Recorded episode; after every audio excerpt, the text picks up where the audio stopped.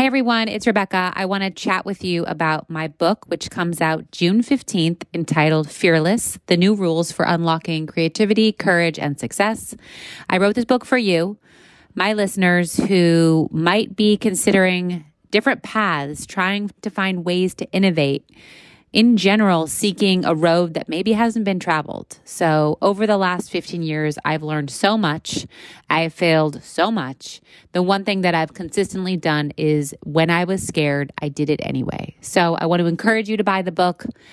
Please pre-order it. It actually truly helps an author when you pre-order, especially right now with so many stores not ordering inventory and needing pre-orders to ensure the sales. So you can go to Amazon, look for Fearless, Rebecca Minkoff. You can go to Books A Million, which has an incredible list of independent bookstores. Buy the book. And the good news is if you buy the book and email me, fearless@rebeccaminkoff.com with your receipt, you get the cost of the book as a credit applied to whatever you buy on my site. So it's a win-win. Buy the book. It's called Fearless, Unlocking the New Rules for Creativity, Courage, and Success. Hey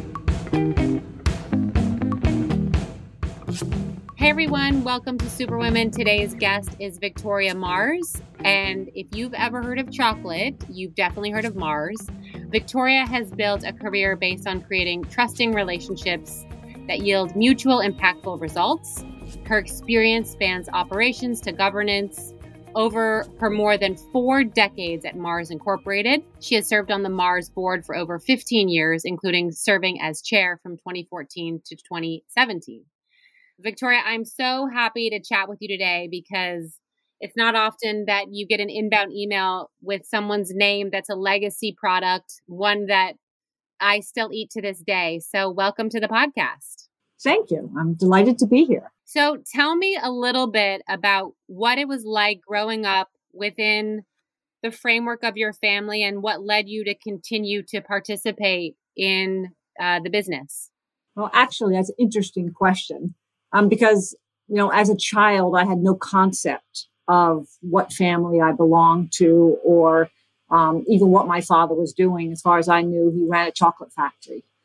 So my parents were quite low key about keeping it separate and not kind of forcing anything on us or making sure that we didn't feel we were any more important than anybody else, which really carries all the way through our business too. So I really, had never even thought of joining the business until I did some summer jobs in college and worked on the packing lines in the factories. My father, again, big believer that you start where a lot of people work and where you need to understand what it's like to work in a factory. You don't just start at the top. So I did some summer jobs and enjoyed that and had a good time packing candy with a lot of other college kids.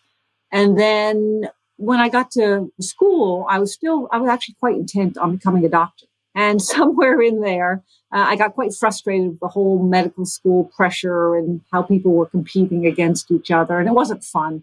And I was like, no, I don't want to do this. And so I just kind of ended up in the business, not quite sure what I would be doing, and moved back to Europe because I'd grown up in Europe and moved back to France and started my career there. As far as when you started your career there, where did you land once you decided that that was what you wanted to do? You make it sound like it was, a straight line forward with a lot of planning. At that point in time, if you know anything about family businesses, you don't necessarily have a structured way of going from this step to that and career progression. It was more kind of, there's a job here. We think we should put Victoria into this. And I worked in brand management. I worked in export management, managing the products coming out of our factory. Then went back to the U.S. I went back to get my business degree at Wharton in finance, not because I loved finance, but because I knew it's a basic I needed to know. So it was a tick in the box. Good. I know finance. Now let me get back to things that I'm really excited about. And I ended up in Chicago working for Dove International, which is the ice cream at that point that we purchased, and kind of was in commercial, which is buying, finance, and P&O personnel. And there is where I kind of found that I really had a passion for people. And what I really loved was the personnel side. At that point in time, I had two children and was about to have my third child. And at that point in time is when I hit a barrier where, like, I can't do this. I cannot have a great career. I'm not doing well at being a good mother. I'm not doing great in my career. It's just very difficult. And that's when I stepped out of the business for about 5 years. But missed it. I really missed working with people. I missed our business because I'm quite proud of what it achieves and what it does. And I kind of finagled my way back into the business. So we're now in the 90s when, you know, working mothers, working women was not really part of the norm. And certainly taking a 5-year break was not part of the norm. And my father and my uncle, as I was trying to say, hey, I really like to come back to work. I'm not sure I want to work full time. I'm not really very mobile at that point in time. And my father and my uncle came up with this idea of an ombudsman program. So an ombudsman is an alternative channel of communication that companies, universities, they exist in government, they exist in many different places. The concept is that you have a place where your associates, your people, can come raise any issue work-related. And they raise it with an ombudsman who is a confidential, neutral, independent, and informal process. And they assigned me that job, and I built our ombudsman program at Mars Incorporated, which I'm quite proud to say is a role model ombudsman program that other people look up to. And it was my combination of my passion for people and wanting to make us one of the best places to work where people could feel that if they had an issue, it was there's a place to raise it and somebody there to help you resolve that issue. So that's kind of what that was where I found my passion for people. I love that you turned a situation, you know, obviously with the support of your father, of a difficult choice that I feel like so many working mothers face into something so positive that then had the ability to affect future Mars associates' lives.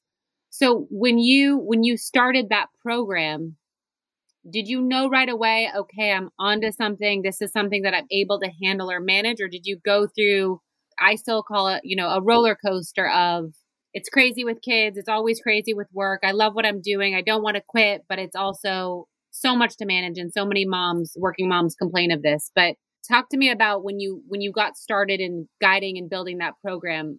Did it change your mindset of, okay, this is, you know, something I can do, and you began to find that passion again?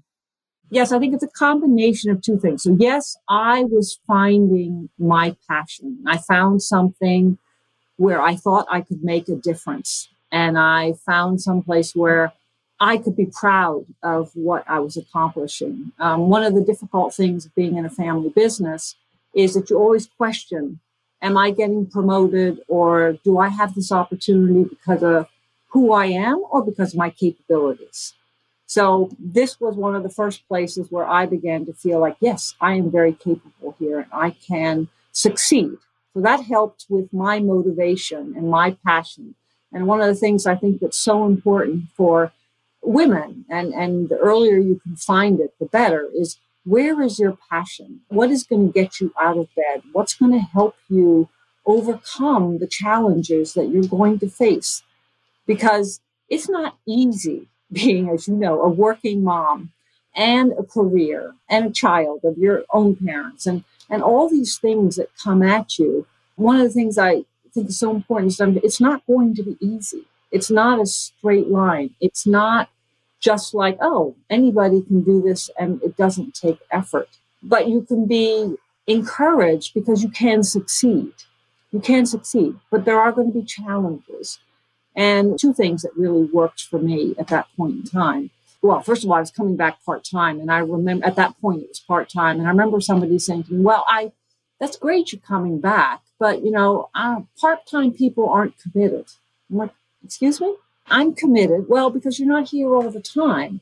And that just kind of drove me to say, wait a minute. Yes, we are committed. We just have different choices that we're trying to make, and we're trying to manage everything. And the real key to me of of my success, I think, is when the doors opened or when I was able to feel confident that I could manage this, is when I pushed for and was given flexibility. So up until that point, I would have said that our organization was quite rigid. You know, you worked from 8 to 5, 9 to 5, whatever it was. You had to be in the office, and you were dealing with the stresses of, wait a minute, my child has a 10 a.m. performance. How am I going to get to the 10 a.m. performance if I have to be at work at 8? It'd be much more efficient if I could just work for the first 2 hours from home and then go to work, rather than go to work, leave work, go all the way back to school, see my child. You know, so when I was given that flexibility, push for flexibility so that I could manage the different pressures I was having, that was kind of like a relief. That was kind of like being able to say, okay, I can handle this because I can get to that performance. I can still get my job done. It doesn't have to be just between 9 to 5. And as long as I'm achieving what I'm meant to achieve and hitting my objectives, then it doesn't really matter so much when I'm actually doing it, as long as I get it done. So the power of the flexibility, I think, is absolutely key. And one of the things we as an organization are working really hard on as we come out of, you know, the whole COVID thing where flexibility has been forced on everybody, is to say, okay, so how do we continue to make it so that we are one of the best places to work for women, working mothers, women that are taking care of their parents, whatever it is in your life that is causing you to have to juggle all these things at the same time. So that was really finding my passion. I think is absolutely key to help you overcome those obstacles. Having obviously an organization that's helping you and supportive of it and willing to learn and willing to go with it as they experiment, because that didn't exist in those days. And finding a job where you can have the flexibility that you need. And then I think understanding that it's not going to be a straight line. It's not easy. I'm glad you say it's not easy, because I think that somewhere along the line, we've been marketed to that it is easy. And then we're always shocked to be like, what? This is going to require hard work and it's never going to stop. So I'm happy to hear you say that as a woman who's been working in business for many decades, that the challenges are there and they don't go away. But that's also what makes the rewards feel so much like they're worth going through. Absolutely. You are really known for building collaborative relationships based on listening, trust, and authenticity. You've leveraged that in your career. I think as someone who's an executive, it's not always easy to build trust with teams. It can be difficult sometimes listening. So how have you made that one of your hallmarks? And then how has that transformed your teams or the parts of the company that have adopted those same values? I think we start with my ombudsman training. So an ombudsman, I mean, beyond my personality, so, and, you know, my caring for, so let's go back to, you know, my passion was I wanted to be a doctor. Didn't quite go that direction. I ended up as an ombudsman, and an ombudsman really is about helping people. An ombudsman is trained to listen. An ombudsman is trained to be neutral, not to advocate for a person, not to advocate for the organization, to advocate for fair process. So I think all of those skills and wanting to help people succeed, to help an organization have an approach of we versus I. To be successful, we all need to be aligned and supportive of each other. If I'm sitting in a board seat and I'm on the board, it's very clear that my governance role as a board is to question and to dig deep and to make sure that the organization's doing the right things.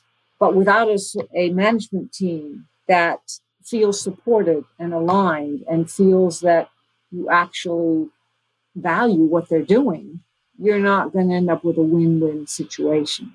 So for me, it's very much about creating the right environment for everybody to succeed. It's the same thing when we talk about, you know, how are we going to get our company to the point so that all women can be successful? You know, I feel I was successful. We have many women that are successful. We need more women to be successful in our business. We need to get more women up through the ranks. And I think we start with a very strong foundation with our principles. So as a company, we have 5 principles that have come from the family, have been there forever. So it's not created just corporate speak. It's very much, this is what we live by. All of our behaviors are measured against those principles across the organization. And so building on that, you know, now taking, just looking at women and how can we have all women be successful, have more women driven up to the top. You know, that's where we've launched a very focused effort with our whole Full Potential program that is talking about how can we help women achieve their goals with our whole Here to Be Heard campaign. What is it going to take to have women succeed? What's not working in our systems? I grew up in a system that wasn't particularly friendly to women. You know, I came with a generation before me was very much about act like a man, be like a man. That's how you're going to be successful. I'm the next generation that was more about you don't have to act like a man, but you've got to figure it out yourself. How are you going to work around the systems that aren't set up for women? You know, how we behave, which is different from how men behave, what we need in terms of flexibility, the policies that we need to have to make it easier for women to be successful as we juggle all of these demands. So it was very much about driving system change now. We're at a time when more women have fled the workplace than in the last 30 years. More women have been laid off than men in a long time. So what are some of the changes you've seen or helped accomplish within your company that you think other people can learn from in order to give women the time and space that they need, just being different experiences than a man's experience as a parent, as a caregiver, as a, you know, all the different things that we are? I think we've always come back to it. It's not easy. And yes, women in general face more of the life responsibilities that come with it. So I think organizations need to figure out, and this is why we have this, you know, Here to Be Heard. What, you know, I can tell you what I think the issues are, but they're not the same for everybody. So what in the systems are not working? So I think the first trick out there is get your facts right. What is not working in an organization? What are the barriers that women are facing and are struggling to overcome, or discourages them from coming back or staying in the workplace? What are they?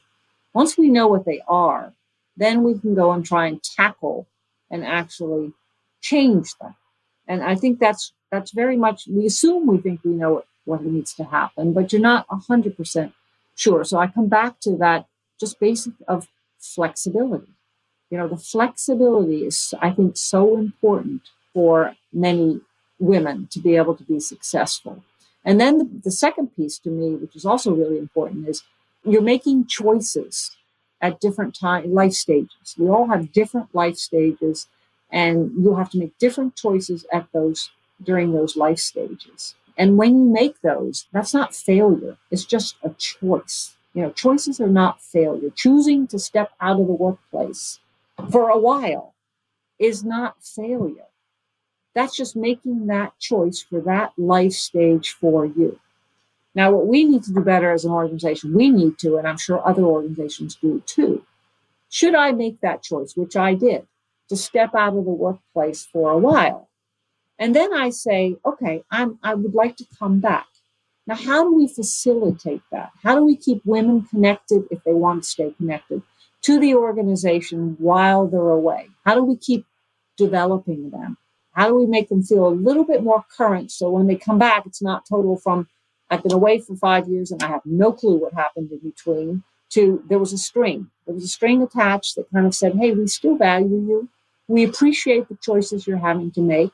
Let us know when you're ready to come back, and we will find a way to help you slide back into the organization with the right skills. You may have to learn some other skills. You may have to kind of go back a step or two to go forward again because you have been out, but that's okay. That doesn't mean you failed. It just means you made that choice for that period of time. And I think for me, that's what helped me succeed, because by the time I came back, I was ready to come back. I wanted to be back in the working environment. And I had figured out for me, and every person is different, what the right balance was between my children and work and all the other things in life, and finding that right balance of what works for you. And as I often say to young women, my choice, my balance, my equilibrium is going to be different than your equilibrium. There's not a right or a wrong answer, but it's what works for you.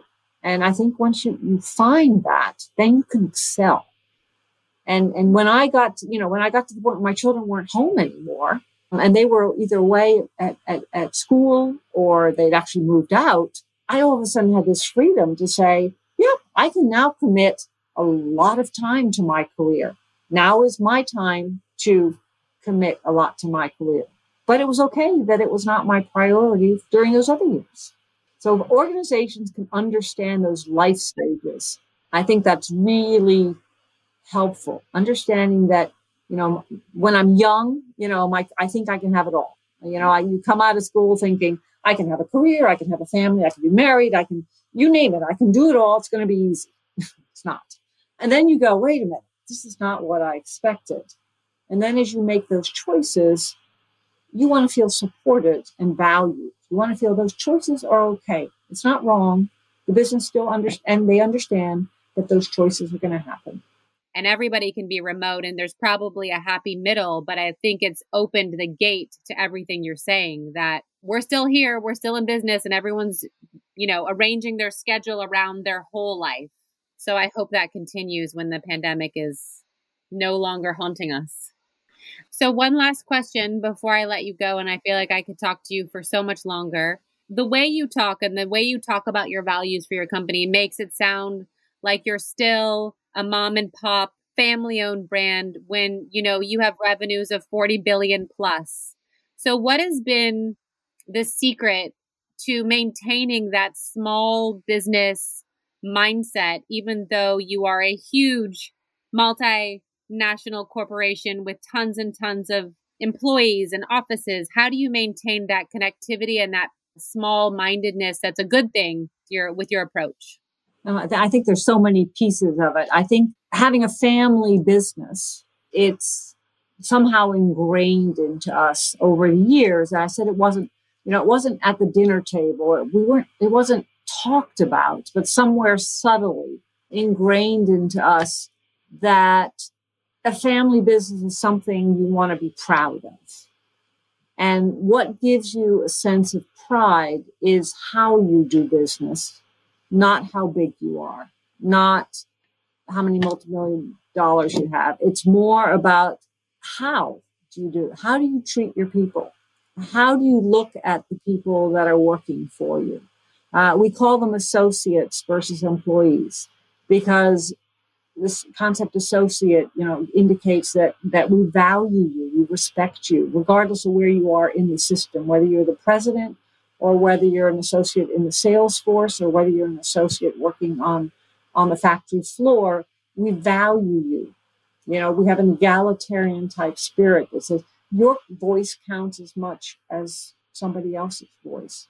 So this kind of approach to what is going to make me proud of this organization? If somebody's talking about Mars, I want them to talk about how we're a great place to work. I want them to talk about how we treat our people and what we're doing in the world of sustainability.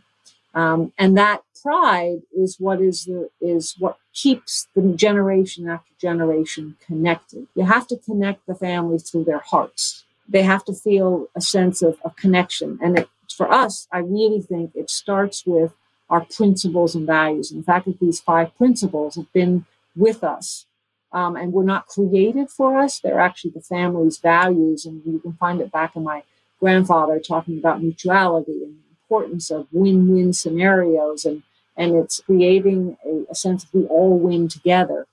Has been part of our culture, has been our values. That's what we grew up with.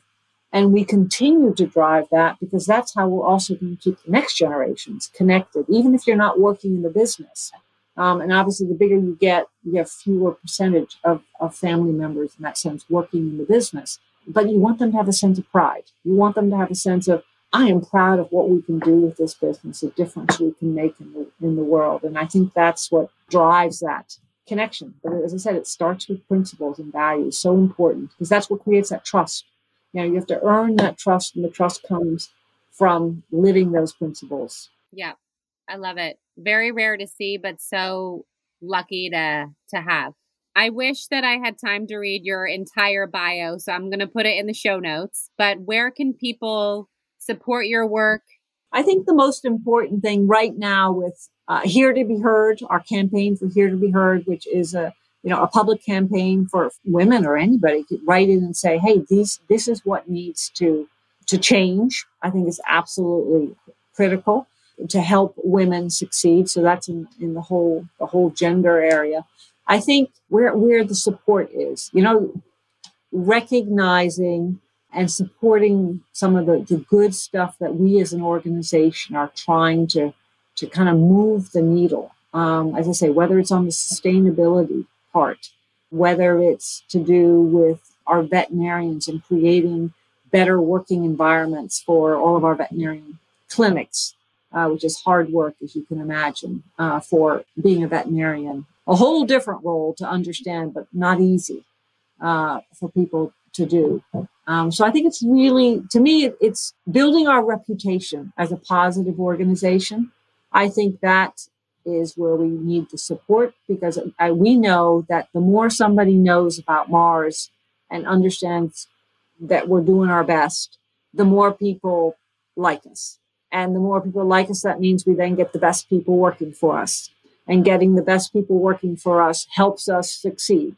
And then we can do more of the good things we're trying to do as a business, because, our business is our vehicle, to be able to improve the communities we work in, improve the supply chain of where we get our raw materials, improve the environment, the earth that we live on. So it's through this business that we're able to influence change.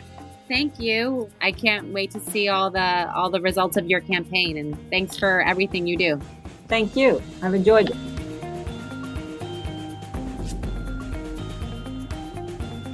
Thanks for listening, everybody. And don't forget to head over to RebeccaMinkoff.com. Show your love and support for the brand. Buy something for yourself. Buy something for another. And also don't forget to try my new fragrance. Again, it is available at all Nordstrom, Macy's, Scentbirds, and Birchboxes, as well as our site.